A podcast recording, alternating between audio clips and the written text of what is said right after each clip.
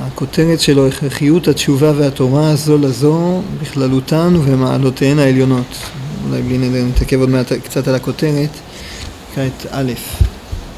תשובה שלמה באמת צריכה היא להסתכלות עליונה, להתעלות לעיקר העולם המלא אמת וקודש, וזה אי אפשר כי אם על ידי עסק מעמקי התורה והחוכמה האלוקית ברזי עולם. אמנם צריכים לזה לניקיון גופני, לטהרה מידתית בתור עוזבים, שלא יעיבו ענני התאווה את הזוהר השכלי. אבל ראשית לכל ההופעות מוכרחת לבוא התורה, ודווקא התורה העליונה, שרק היא משברת את כל מחיצות הברזל שבין האדם היחיד והציבור לבין אביהם שבשמיים. התשובה באה מתוך חשבון צלול של עולם ברור, והיא מבררת בעצמה ומצללת בכוחה את העולם. אנחנו נדבר קצת על הכותרת ודרך זה גם על הסעיף הראשון. הכותרת על הכרחיות התשובה והתורה זו לזו בכללותן ובמעלותיהם העליונות. זאת אומרת, יש יחס בין התשובה והתורה, יחס דו-סטרי, אפשר לראות את זה גם בסעיף הראשון, בין התשובה לבין התורה, והיחס הזה מתקיים בשני מישורים, בכללות ובמעלות העליונות. זאת אומרת, היחס בין התורה לבין התשובה בכללות, אולי זה החלק הפשוט יותר, ככה אה, בברייתא של חז"ל וספר מסילת ישרים בנוי על זה, תורה מביאה לידי זהירות, זריזות, נקיות, התורה, גדול התלמוד שמביא לידי מעשה, מה יתקן לאדם את החיים, מה, מה יקרב אותו להשם בהנהגה המעשית שלו? התורה. אם הוא ילמד אה, הלכות, הוא ידע מה לקיים. אם הוא ילמד את אה, כללי האמונה, אז יהיה לו חוזק בעמידה בניסיון, רצון ב, בלימוד. זאת אומרת, התורה והתשובה הם דברים שהם בונים אחד את השני. התורה בונה את התשובה, וגם התשובה בונה את התורה. כי על ידי זה שהלב יותר נקי והרצון יותר אה, אה, מוכשר ופנוי אל התורה, אז התורה יותר נקלטת. זה בכללות. במעלותיהם העליונות אנחנו עוברים על, על אותו מהלך, אבל בנקודות גבוהות יותר שלו. זאת אומרת, כשתרצה לחזור בתשובה באמת, לחזור בתשובה ב, בחוזק יותר, בכלליות יותר של כל החיים, אז אתה תצטרך תורה שהיא בתעצומות אחרות. תצטרך לקבל הערה של תורה שתיתן לך כוח לעשות את השינוי הכולל הזה בחיים, את העלייה לדרגות האלה שאתה מדבר עליהן, תצטרך תורה במעלה עליונה יותר. וגם הפוך. זאת אומרת, אם אתה רוצה להגיע לתורה במעלה עליונה, רוצה להבין משהו ב... בתורה ברמה של סוד, שם לא מספיק שתהיה שומר שבת וכשרות, תצטרך להיות שם כנראה אחד יותר... מדקדק וחסיד וראוי לדברים האלה. זאת אומרת, יש לנו שתי, אה, שתי בחינות, יש הכרחיות התורה, התשובה והתורה הזו לזו בכללותן, שזה אה, שני חברים שלא עוזבים אחד את השני, התורה והתשובה, התורה דוחפת לתשובה, התשובה דוחפת לתורה. וגם במעלות העליונות זה עובד ברמה, ברמות האלה. התורה זה הכלי לתשובה, והתשובה זה הכלי לתורה. עכשיו, הפתיחה פה של הסעיף א', זה אתה רוצה תשובה שלמה באמת, סליחה היא להסתכלות עליונה. זאת אומרת, מי שרוצה באמת לחזור בתשובה, אולי התיקון הכי משמעותי שלו זה איזה מקום, לימוד, התבוננות שהוא יעשה ב, ב, בחיים. שהיא נותנת לו הסתכלות עליונה, התעלות לעיקר העולם המלא אמת וקודש. זה, כל יהודי זה לא תמיד אותו ספר, זאת אומרת יכול להיות שאצל יהודי אחד זה יהיה מורה נבוכים, ואצל יהודי אחר זה יהיה אוצרות חיים, אצל יהודי אחר זה יהיה רבי נחמן, יהיה הרב קוק, יהיה איזשהו לימוד, אבל זה לימוד שהוא מביא אותו למקומות כאלה, מחשבות כאלה, להבנות בעולם גם של הסתכלות עליונה, שהוא נוגע במחשבה, תופס עד כמה שאפשר את העולם המלא אמת וקודש.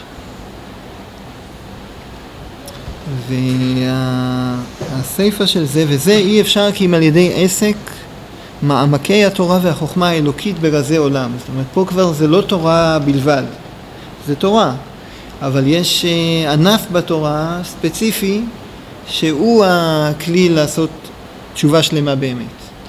ענף ספציפי בתורה הוא דווקא אה, עסק מעמקי התורה והחוכמה האלוקית ברזי עולם. איזה ענף של הרזי עולם ובאיזה סגנון ובאיזה העמקה או שפה או איזה דרך לימוד בתוך הרזי עולם זה כבר, אה, פה יש כן שוני בין אחד לשני, בין אדם לחברו.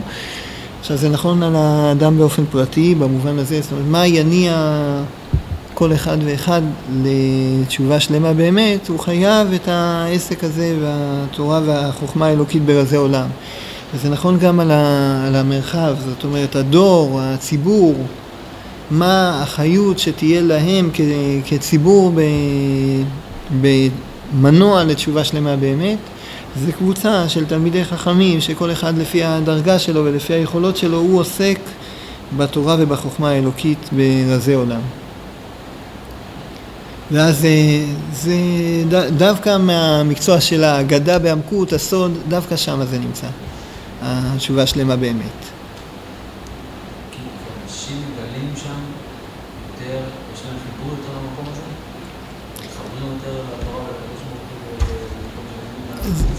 זה בעצם הבנת הכללים, אני חושב שעל זה אנחנו מדברים. זאת אומרת, הבנת כללי העולם, הבנת המקום של האדם בעולם, של הייעוד שלו, התוכנית, ההתבוננות בנקודה הזאת, אז היא באה דווקא במקום הזה של מעמקי התורה והחוכמה האלוקית.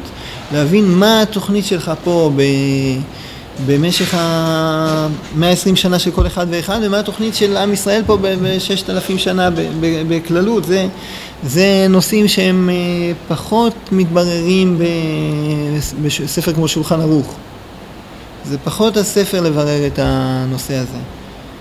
זה יותר נמצא בחלק אחר של התורה, וזה חלק הרבה יותר, אה, נקרא לזה תשתית ועיקרון.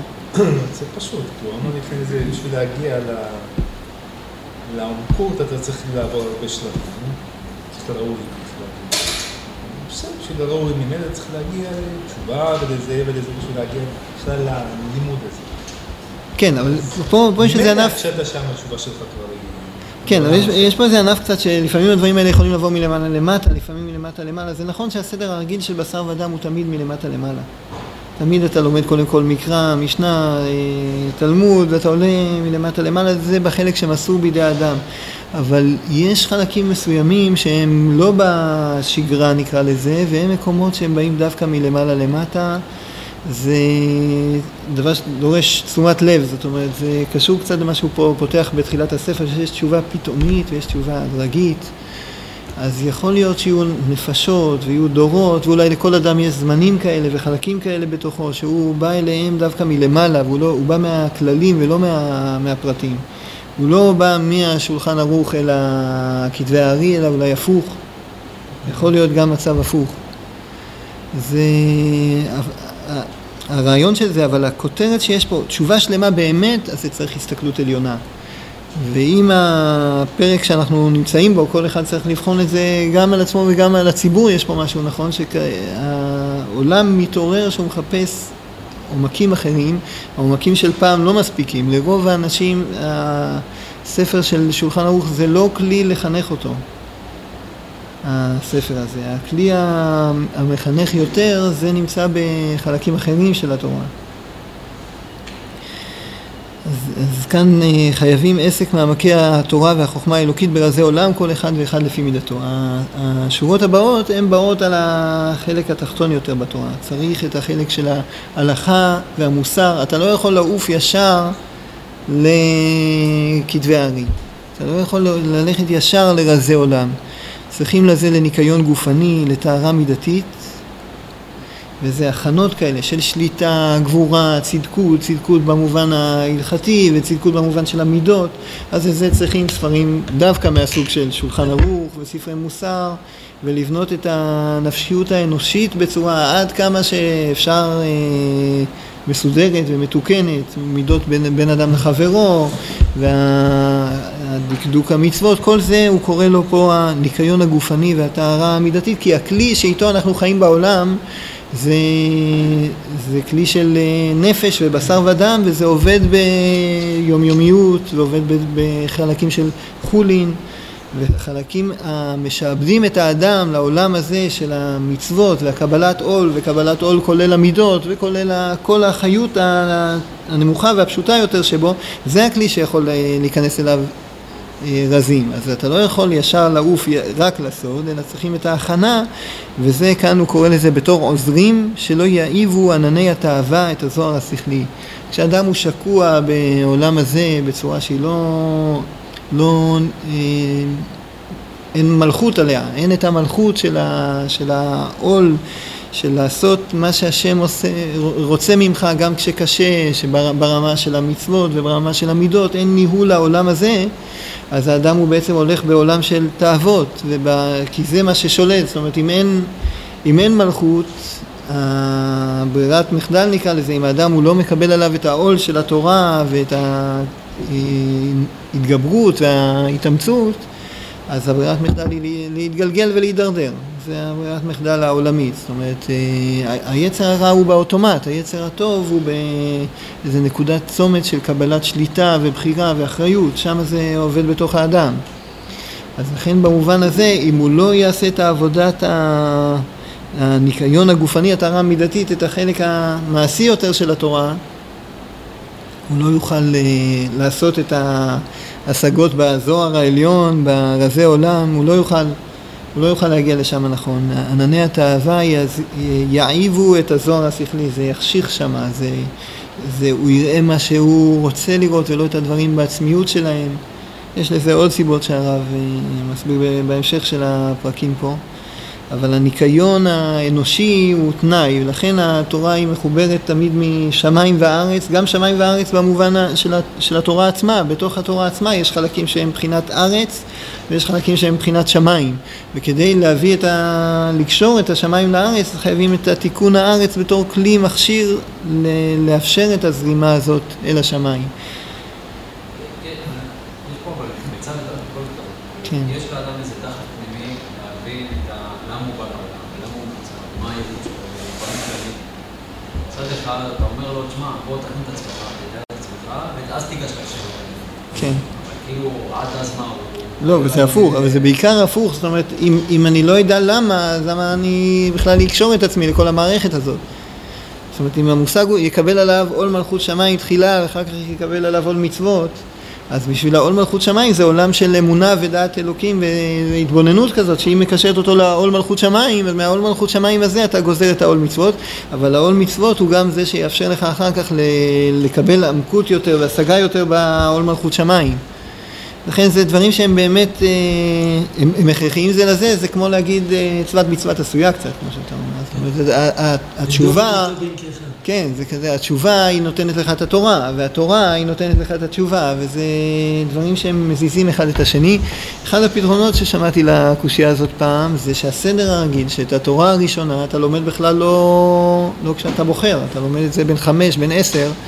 אז אם זה, ככל שזה הסדר, בין חמש שנים למקרא, בין עשר למשנה, יש לו כבר איזה רמה מסוימת של תורה עוד לפני שהוא הגיע לבר מצווה.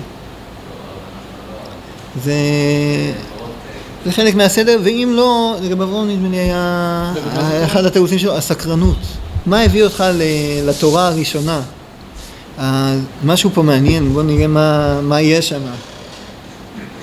בתורה, קיבלת כבר איזה מנה של תורה מזה, אתה עושה את התשובה ועכשיו אתה יכול אידך זיל גמור כזה, כן. יש לקיש נראה לי שיש איזו הוכחה שאומרים שהוא היה אצל אה, מלמד תינוקות בקטנותו, ומסתם הרוב היהודים היו לא, בתקופה ההיא. לא, אפילו זה שעצם הקבלה, הרצון שלו. אה, הרצון הוא כבר נחשב אה, דבר גדול מאוד, כן. אני מבין שהרב היה אומר על הסקרנות, אני חושב שהסקרנות היא הכלי ה... הראשון שפותח לפעמים לתורה, אבל יש גם חלק לפעמים שניתן במתנה, איך המנה הראשונה של התורה איזשהו יחסית במתנה, או מתנה גמורה, או משהו שניתן, ואחר כך צריכים לעבוד איתו ולהרחיב אותו. אז ישראל בהר סיני קיבלו את התורה בעצם, כן. התורה ניתנה, ניתנה לנו, נקראת מתנה, ממתנה נחל יהיה. כן, ומאימו, כן, איפשהו משהו התחיל, אבל זה קצת אה, צפת בצפת עשויה, כמו שהקשיתם. בכל אופן, אז זה, ה- התורה המעשית היא סוג של הכנה אל התורה העליונה, אבל הכתובת, המנוע, הדחיפה לתשובה שלמה, זה דווקא התורה העליונה. ראשית לכל ההופעות מוכרחת לבוא התורה, ודווקא התורה העליונה, שרק היא משברת את כל מחיצות הברזל שבין האדם היחיד והציבור לבין אביהם שבשמיים. תורה עליונה זה, ה, זה הכותרת, זה אחד העקרונות של הרב קוק בכלל, זה מה שהדור הזה צמא אליו לתורה, אבל דווקא תורה עליונה. תורה עליונה היא צריכה להיות בעמקות שלה, ברוח- ברוחב שלה, בנגיעה במקורות הסוד בעצמם, עם הענפים שלהם, רחבות באגדתא, עמקות באגדתא, זה כלי ש... במובנים מסוימים מוזנח מדי, ודווקא ההערה שממנה אנחנו יכולים לצפות להתחברות מלאה של היהודי באופן פרטי ושל הציבור עם, ה, עם התורה והקדושה, זה דווקא נמצא במקומות האלה.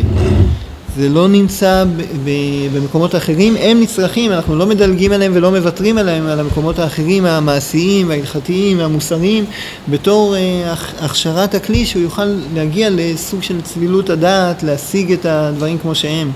אבל העושר האמיתי הדוחף הוא נמצא דווקא ברזי תורה. המשפט הבא הוא בעצם מזכיר, אה, מייצג את ההדדיות הזאת, כמו שאמרנו. התשובה באה מתוך חשבון צלול של עולם ברור, והיא מבררת בעצמה ומצללת בכוחה את העולם. ככל שהתורה שלך תהיה יותר מכוורת, אבל התורה דלאה להבנת העולם, מי, מי אני, מי עם ישראל, מה העולם, מה השם רוצה מהעולם, ככל שזה יותר אה, עולם ברור, אז מזה באה התשובה. אתה מבין, זה התוכנית פה, כל השאר זה זיופים, משחקים, עטיפות, זרויות.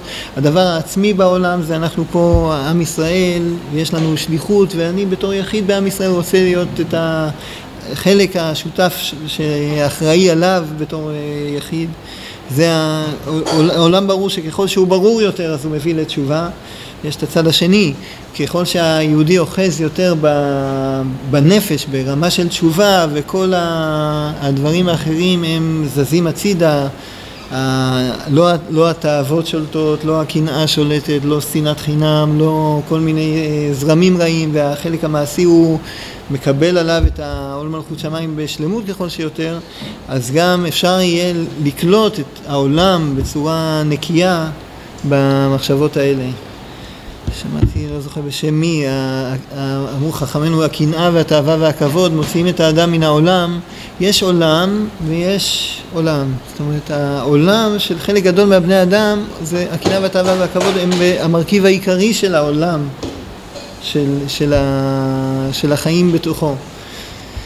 הקנאה והתאווה והכבוד, ואז מאיזה עולם הם מוציאים אותו, לאיזה עולם הם לוקחים אותו, אבל יש עולם אחר, יש עולם אחר שבו יש אה, תוכנית אחרת וטעם אחר ועשייה אחרת ושייכות אחרת, הקנאה והתאווה והכבוד פשוט לוקחים את האדם מהעולם הממשי והאמיתי שבו נמצאת האמונה והקדושה והקרבת אלוקים ושמים אותו בעולם שיש בו הרבה חנויות וריצות ו...